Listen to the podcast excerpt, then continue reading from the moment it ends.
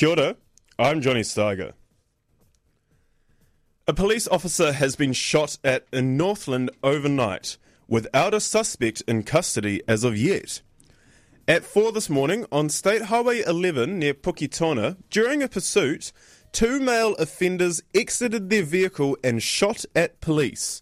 The road is closed and police are still working to find offenders. Melbourne's lockdown restrictions will finally begin to ease overnight after the first day with zero new COVID cases since July. People will be allowed to leave their homes, with bars, cafes, shops, and hotels opening again in the coming days. A former Catholic priest who has apologised for sexually abusing young boys at Auckland's Rosmini College will not be charged. The 78 year old has told police and the Kiwi victims that he doesn't remember touching anyone, but apologised for the ugly events anyway.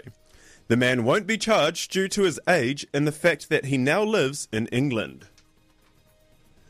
And Japan's Prime Minister has set a zero emissions goal for 2050.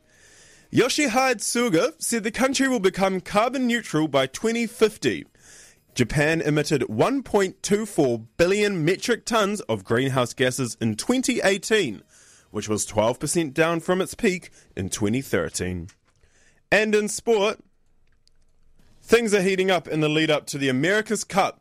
Onboard cameras captured American Magic taking a nosedive on their debut sail in the AC 75, which lifted out of the water and plunged nose first into the sea with water surging over the deck and grinders.